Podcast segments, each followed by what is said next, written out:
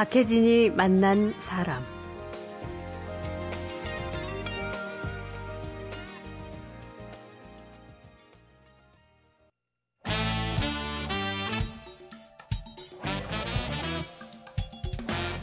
김갑수의 세상 보기.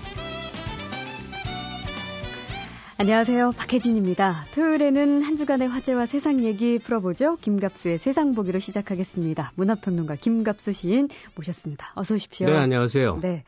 이번 주에는 이런 인사하는 분들이 많았어요. 혹시 주식하세요? 아.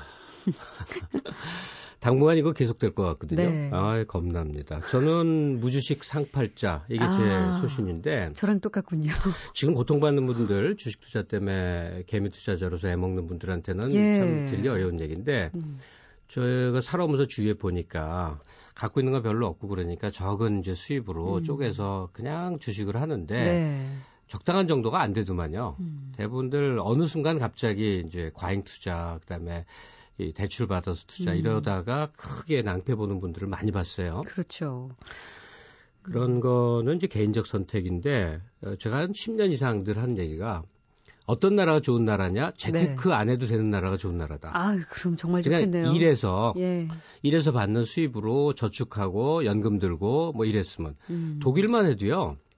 국민 전체 그러니까 인구 전체에서 주식 투자 인구가 5%가 안 된대요. 네, 우리는 뭐 적네요. 엄청나지 않습니까? 음. 오히려 대분이 하다시피 하는데 그냥 연금 납부하고 또 세금 많이 부어서 노후가 음. 보장된 나라였으면 얼마나 좋았을까 하는 생각을 새삼스럽게 해봅니다. 네, 저희가 왜 이게 주식 얘기 또 꺼냈냐 하면 2008년에 이어서 3년 만에 제 2차 미국발 금융 위기에 뭐 조짐조차 보이고 있어서 아우, 이 와중에 진짜 우리가 말하는 이른바 일반 개미 투자자들은 지금 얼마나 마음이 조마조마할까. 그러니까 지난주 검은 금요일에서부터 검은 월요일, 화요일 계속 이제 뭐 요동을 치고 있지 예, 않습니까? 전 세계 주식 시장이 지금. 예, 그리고 전문가들마다도 앞으로 전망에 대해서는 분석이며 예측이 굉장히 지금 차이가 심해요. 네. 그러니까 어, 이게 어떻게 될 건가 관심은 갖지만 음, 그럼에도 큰 대세라는 게 있지 않겠습니까? 어떻게 네. 흘러가겠다 하는 건데 어, 이게 쉽게 해소될 수 없다. 단기적으로는 이 음. 미국 경 이 미국 신용 등급 하락서부터 쭉 빚어지고 있는 일련 사태가 해소될 수 없을 것 같다.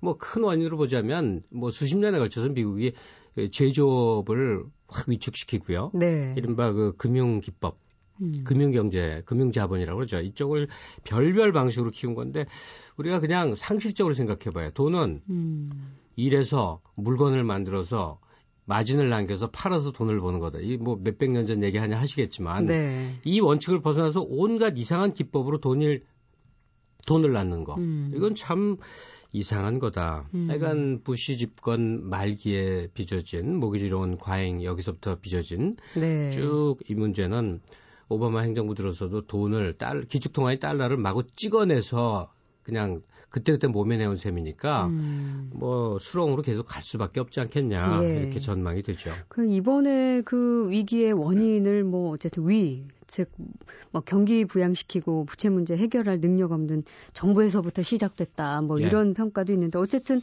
미국이나 우리나라나 이 모든 문제 한가운데는 이또 중산층 문제가 걸려 있는 것 같아요. 그렇죠. 더블 예. 딥이라고 그래서 예. 한번 경기 호전됐다 다시 이제 계속 침체 수렁으로 들어간다는 게 중산층이 있어야 구매력이 있고 이들이 활발한 음. 경제 활동을 해줘야 어, 경제 안정이 그러니까 중산층 경제를 떠받쳐 주는 건데 미국 같은 경우도 극단적으로 어, 양극화가 이루어지고 우리 사회도 말할 것도 없고요. 네. 그러니까 오바마 행정부가 앞으로 10년 동안 정부 지출을 급격히 억제한다. 그리고 네. 제조업을 강화한다. 뭐 이 방향성을 제시했는데 그 10년이란 말이에요. 음. 특히나 어, 미국에다 수출 의존하는 나라들은 엄청 타격을 받지 않겠어요? 미국이 그렇죠. 뭐 재정 지출을 확 줄여버린다는 건데. 예.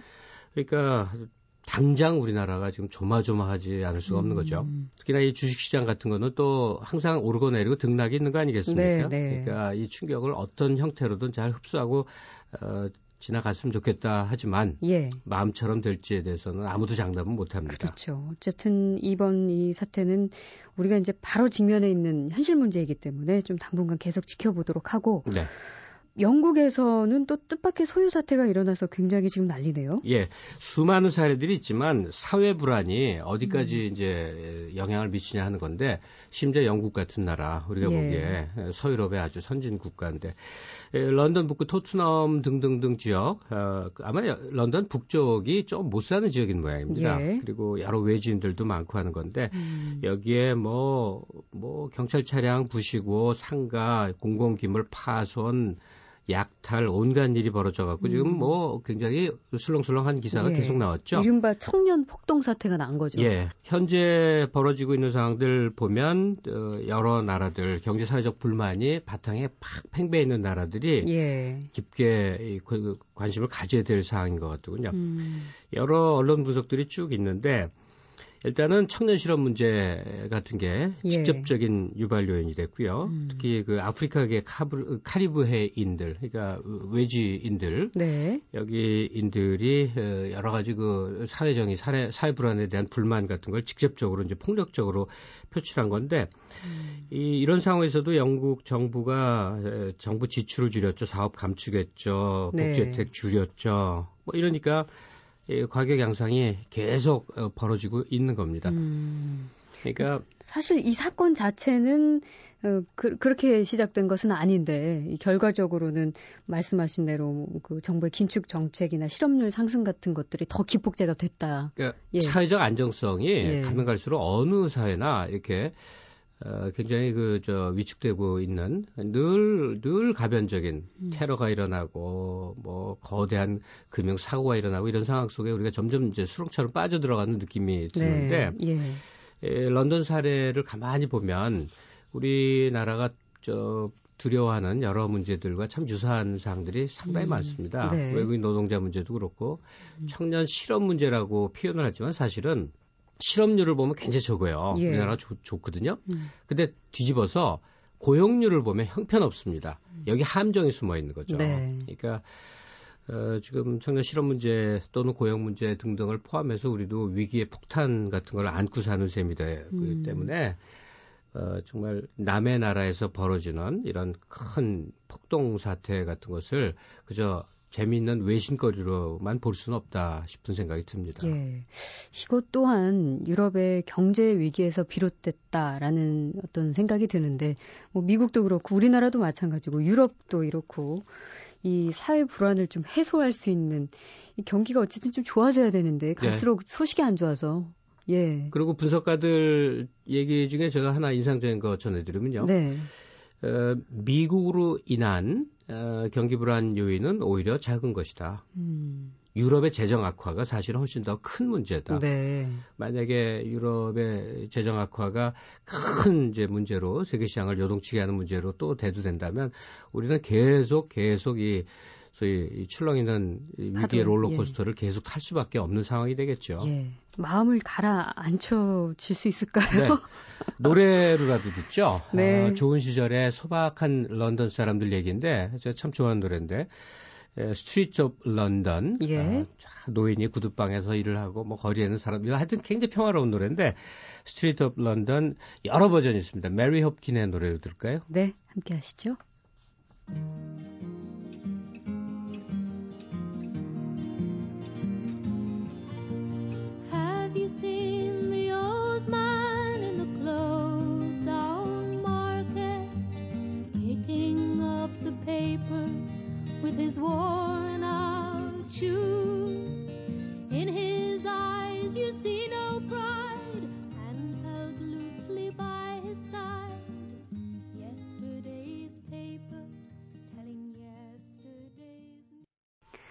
Streets of London.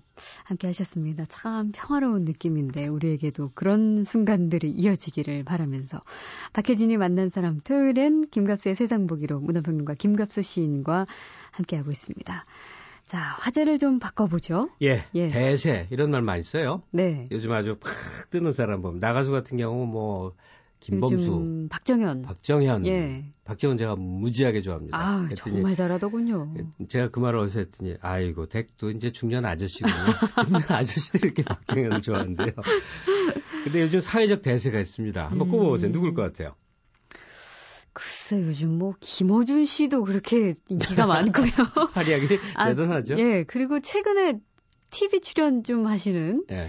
뭐 안철수 씨, 박경철. 아, 뭐 답이 나오네요. 예, 예, 저도 그걸 되게 재밌게 봐가지고요. 요즘 대세 그러면 안철수, 박경철, 조. 사실 두 분이 음. 에, 원래는 같이 묶이는 사람이 아니었는데 네. 활동을 이제 꽤 2년 동안 같이 하면서 한 음. 조처럼 이렇게 됐죠. 음, 그 요즘에 희망 공감 청춘 콘서트 네. 이런 순회 공연 합동 공연을 하시면서 굉장히 음. 인기가 많다고 하는데 정치권에서도 뭐 여야 가릴 것 없이 러브콜을 그렇게 보낸다고요. 네. 가령 원희룡 의원이 한나라당 사무총장 할때 예. 그런 발언했죠. 안철수 같은 분을 영입해 한나라당에 산다. 네. 지지율 어려울 때 그 해법으로 얘기한 적이 있고 또 문재인 변호사 경우도 어, 운명 자기 책 운명 그 북콘서트장에서 안철수 같은 분하고 정치를 한다면 좋겠다 음. 이런 발언을 해갖고 굉장히 이게 화제가 됐었어요. 네. 그만큼 음. 어, 참신한 어, 새로운 어떤 세력 내지는 인물로서 안철수 씨, 박경철 씨 이 두 분이 음. 굉장히 이제 시선을 모으고 있다는 상황입니다. 예전 같으면 좀 뭐랄까요? 이렇게 표현이 맞는지 모르게 덕망 있는 사회적 어른들 아, 발언에 어른들 예, 네, 어른들 발언에 귀를 기울이는데 좀 음. 젊어졌어요. 그러면 그렇죠. 두 분 다 이제 50을 기준으로 위아래 그러니까 뭐 젊은 거죠. 예. 요즘 50 나이면 뭐 그렇게 원로 뭐 이거 절대 그럴 수 없지 않습니까? 그렇죠. 그러니까 안철수 원장 좀 대학원장이니까 원장이라고 호칭을 붙이고 어, 박경철 씨 같은 경우도 뭐 이분은 호칭이 이렇게 좀 다양해요. 시골 의사, 네, 시골 의사 많이 알려져 있죠. 네, 주로 젊은 층들, 대학생을 중심으로 이분들에게 이제 예, 여러 가지 그 관심을 보이고 있는 현상인데 야, 보도만 봐도 안철수 원장 같은 경우 1년에 강연 요청이 3,000회라고 그래요. 그러면 하루에 몇 건이 들어오는 거죠? 1년에 365일을 나누면 진짜. 문제죠. 그 강연장에 인산인해 이루는 건 말할 것도 없는데 예. 충남대학에서 강연할 때요. 정말 3천여 명이 몰려왔대는데 와. 저도 그 신문 이렇게 보니까 어떤 강연 장면인데 그 객석이 꽉찬건 물론이고 앞뒤줄 통로 다 찬 것까지도 그럴까 보다 하는데 예. 강연을 하려면 연단이 있어야 되잖아요. 네, 네. 근데 연단에 연사가 간, 간신히 서 있고 거기까지? 거기에 사람이 꽉 차 있어요. 그 대체 어떤 매력, 어떤 점이 이렇게 호소력을 갖게 할까요? 일단 두 분이 이 갖고 있는 명망이라는 게 하루아침에 갑자기 그렇게 만들어진 건 아닙니다. 벼락스타 아닌 거죠. 예. 안철수 교수의 이력은 이제 우리가 잘 알죠. 처음엔 음. 어, 의사였죠. 네. 그리고 이제 컴퓨터 보안 전문가이자 그 회사를 차려갖고 벤처 사업가로 아주 성공을 했고, 네. 어, 그 다음엔 대학 교수가 됐고, 지금은 서울대 대학 원장이다. 음. 베스트셀러 여러 권 냈고, 그 다음에 중요한 사회적 발언에 대해서 아주 온건하나 힘있는 발언을 하면서 영향력을 행사해왔다. 음. 박경철 씨 같은 경우는, 아, 이분도 의사지 않습니까? 예. 시골 의사. 음. 사실은 이제 증권 전망으로 어, 원래 그 이름을 날렸고 음. 그래서 그 펀딩이 거의 뭐 대규모 회사 수준으로 자본을 모으는 게 있다라는 건데. 예. 그, 근데 이분은 사실 재테크 수준의 경제 전망을 한 분이 아니고 음. 경제 사회 정의 문제 여기에 대해서 집중적으로 발언을 하고 또 방송 활동도 굉장히 활발히 하지 않았습니까? 예, 그렇죠. 이러면서 음. 어, 두 분의 2년에 걸친 합동 강연이 굉장히 이제는 음. 신뢰를 얻게 되고 관심을 모으게 되고 그러니까 언론들이 집중 보도를 안 할 수가 없는 거죠. 예. 뭐 어쨌든 뭐 사회적으로 봤을 때 굉장히 두 사람 다 성공한 인생을 살아왔는데 우리 사회는 사실 이 두 사람 말고도 굉장히 성공한 인생을 사는 사람들은 꽤 많잖아요. 예, 그겁니다. 예. 그러니까 안철수 씨, 박경철 씨가 자기 가, 개인 인생사를 막 성공적으로 이끌었다 해서 관심을 모으는 게 아니죠. 네. 성공한 사람은 뭐 사실 많죠. 음. 그러니까 이분들이 무슨 얘기를 하느냐가 중요한 거란 네. 말이에요. 이분들의 예. 사회적 메시지인데 어, 보세요. 가령 안철수 씨 같은 경우 사회적 모순에 대해서 강경하게 발언을 합니다. 네. 그러니까 가령 조선일보에서 그 인터뷰를 했어요. 그 내용을 음. 보면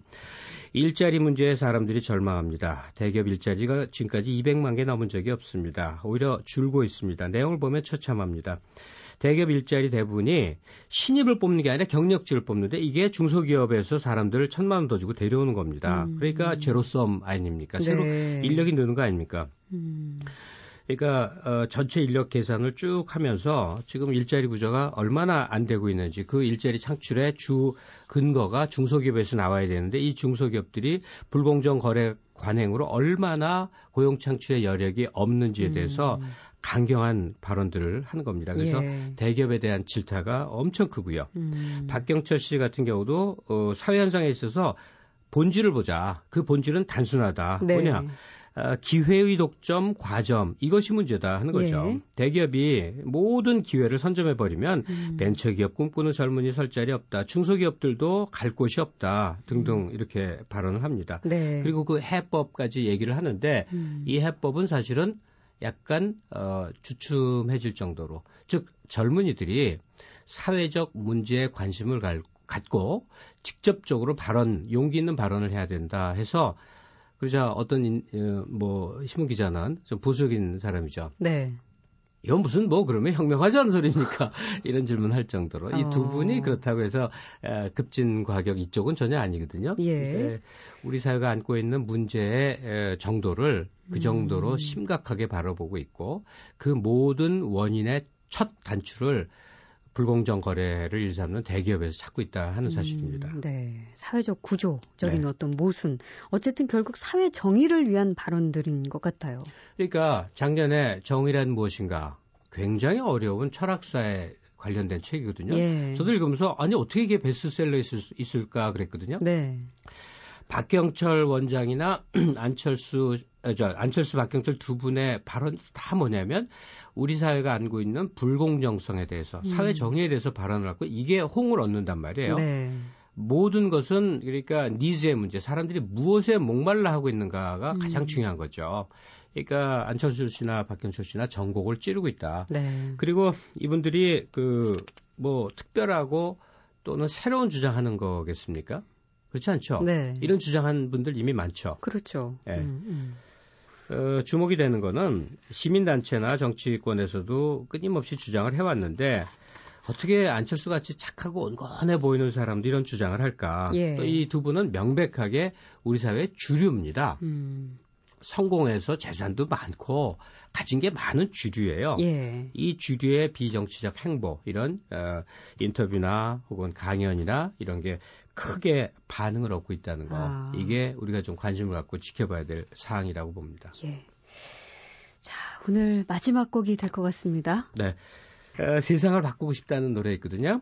I'd Love to Change the World라는 노래인데 10 Years After의 아주 명곡입니다. 네, 이 곡 함께 하시면서 인사 나눌게요. 고맙습니다. 네, 고맙습니다.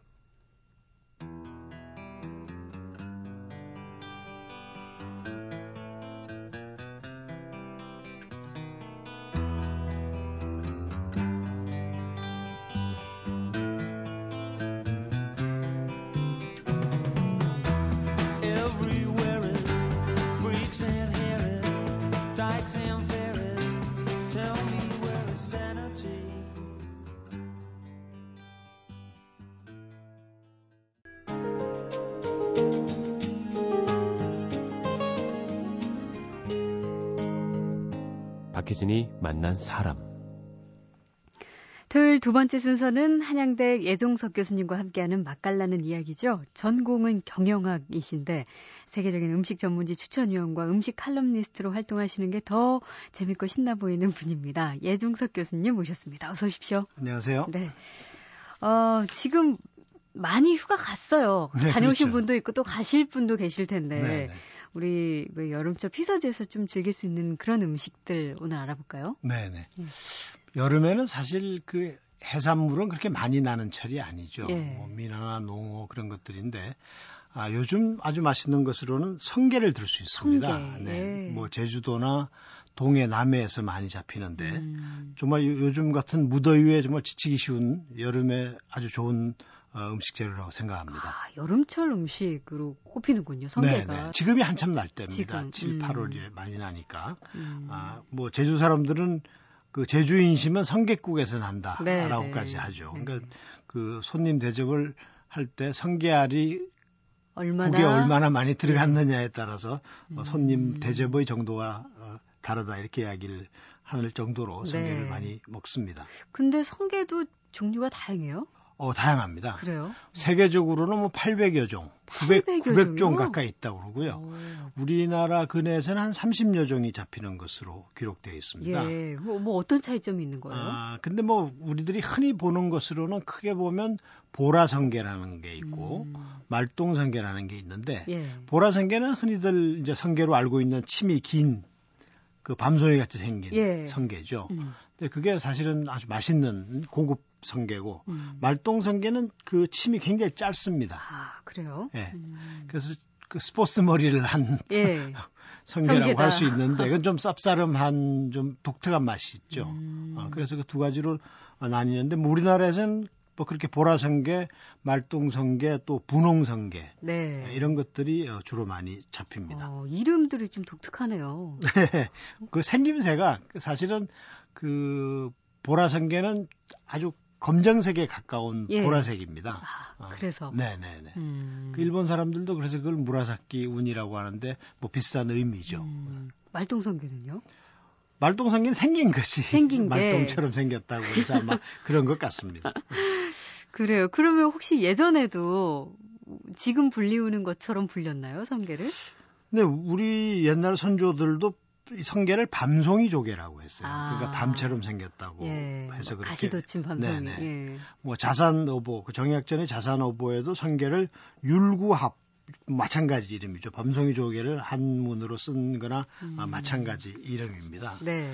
그 외에도 뭐 섬게라고도 하고. 섬게. 네. 음. 그 다음에 옛날 문헌에는 해위라는 이름도 썼는데 이 위는 고슴도치를 음. 뜻합니다. 그래서 바다의 고슴도치다. 네. 그렇게도 어, 불렀죠. 그냥 특이한 음. 그 생김새 때문에 그런 이름이 생긴 것 같습니다. 네. 뭐 성게알로 해 먹을 수 있는 음식으로는 뭐 번뜩 떠오르는 거는 성게알 비빔밥하고 네, 미역국. 네, 네. 뭐 그 외에도 많이 있습니다. 네. 우선은 성게를 그냥 날로 먹는 네, 네. 회로도 먹죠. 음. 뭐 술안주로도 아주 좋고 음. 일본 사람들은 굉장히 고급으로 치는 음식이고 네. 우리나라에서도 마찬가지입니다만 예. 과거에는 우리나라에서 좀 먹기가 힘들었던 것이 그 보라 성게알은 대부분 일본으로 수출이 됐더랬습니다. 음, 왜요?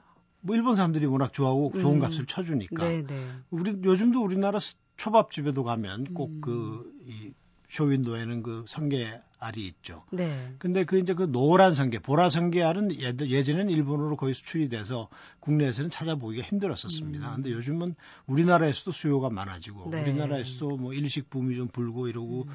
나서부터는 이제 보라 성게를 많이 먹게 되는데 네. 가끔 보면 그 노란 성게가 없을 때가 있어요. 음. 그러면 그럴 때는 이제 쌉싸름한 그 말똥 성게가 대신 나오는데 아. 그 초밥을 만드는 측면에서는 좀 떨어집니다만 말똥 성게가 네. 근데 그 예. 또 그 쌉싸름한 맛이 음. 그 입맛을 돋우는 그런 그 특징이 있기 때문에 뭐 취향에 따라서는 그것을 더 선호하는 경우도 있습니다. 상품의 질로 봤을 때는 보라성게가 훨씬 더 지금 좋다는 얘기인데요. 그렇죠. 네네. 음. 그 다음에 이제 성게알로 비빔밥 해 먹는 건 잘 아시잖아요. 예. 그, 그 다음에 성게알로 젓갈을 아, 담궈서 네네. 먹습니다. 일본 사람들도 많이 먹고 음. 우리도 조금 스타일은 다릅니다만 뭐 많이 먹고 그 다음에 뭐 성게로 칼국수도 해 먹고 네. 어, 또 그... 아, 성게로 칼국수 해 먹긴 좀 아까운 생각이 드는데. 그러나 뭐 그 제주도에 가면 많이 해 먹어요. 네, 네. 그다음에 그 성게알로 계란찜을 하면 아, 주 맛있습니다. 예. 아주 부드럽고. 음. 그 최근에 우리나라 뭐 몇몇 이태리 식당에 가 보면 그 성게 파스타를 하는데 네. 그것도 아주 독특한 풍미가 있고 예, 예. 맛이 있습니다. 어, 툭툭 터지는 네, 맛도 네, 재미가 네. 있고. 그래서 이게 음. 이게 근데 성게알이 보면 따뜻한 밥하고 아주 잘 어울려요. 예. 성게알 비빔밥을 먹어보면 따뜻한 밥에 뭐 김가루하고 음. 참기름만 좀 넣고 비벼도 아주 뭐 정말 바다를 다 먹는 듯한 네, 향이 또 향이 좋으니까. 있죠. 네네. 아. 성게알은 뭐 맛도 좋지만 몸에도 좋겠죠? 그럼요. 성게알의 별명이 바다의 호르몬이라고 합니다. 아, 그럴 정도인데 예. 뭐그 이유는 여러 가지가 있겠습니다만 워낙에 단백질이 풍부하고 예. 그다음에 칼슘과 인, 철분 등의 무기질이 많아서 그렇게 음. 불리는데요. 그래서 옛날부터 뭐 우리나라 사람들이 그런 음식을 좋아하긴 합니다만 스테미나 강장식으로 네. 많이 애용되어 왔고 아. 또 이게 산모들에게도 아주 좋다고 합니다. 그래요? 네. 왜냐하면 그 아연 성분이 그 산모들 산후 회복 하는 데도 도움이 된다고 아, 해서 예. 옛날부터 제주도에서는 어, 산모 출산 전후에서 그 성게 미역국을 예. 많이 먹였다고 하죠. 음. 또 성게는 열량이 낮아서 다이어트에도 어, 좋다고 하고요. 네. 뭐 여름철에 더워서 사실 입맛 떨어지기 쉬운데 여름철 거의 보양식이네요. 그렇죠. 성게에 대해서 오늘 말씀해 주셨습니다. 뭐 남녀 할 것 없이 굉장히 영양이 풍부한 바다의 호르몬이라고 불리는 성게. 입맛 돋우고 싶으신 분들은 올여름에 예. 그러니까 피서지에 가면 뭐 사서 드셔도 되고 예. 아니면 뭐 요즘은 콘도 뭐 같은 데 많이 가니까 예. 그 현재 장에 가서 장을 봐서 음, 뭐 집에서. 그렇게 간편하니까 음. 잘라서 뭐 숟가락으로 떠내면 티스푼 같은 걸 떠내면 되거든요. 네. 그래서 뭐 그걸 뭐 국에도 넣어 먹고 음, 뭐 비벼도 먹고 비벼도 먹고 뭐 스파게티도 해 먹고 어, 달걀찜도 해 먹고 하면 아주 음. 좋죠. 아유, 갑자기 배고파지네요. 자, 오늘 맛깔나는 이야기 성게 이야기로 나눠봤습니다. 예정숙 교수님 감사합니다. 네, 안녕히 계세요.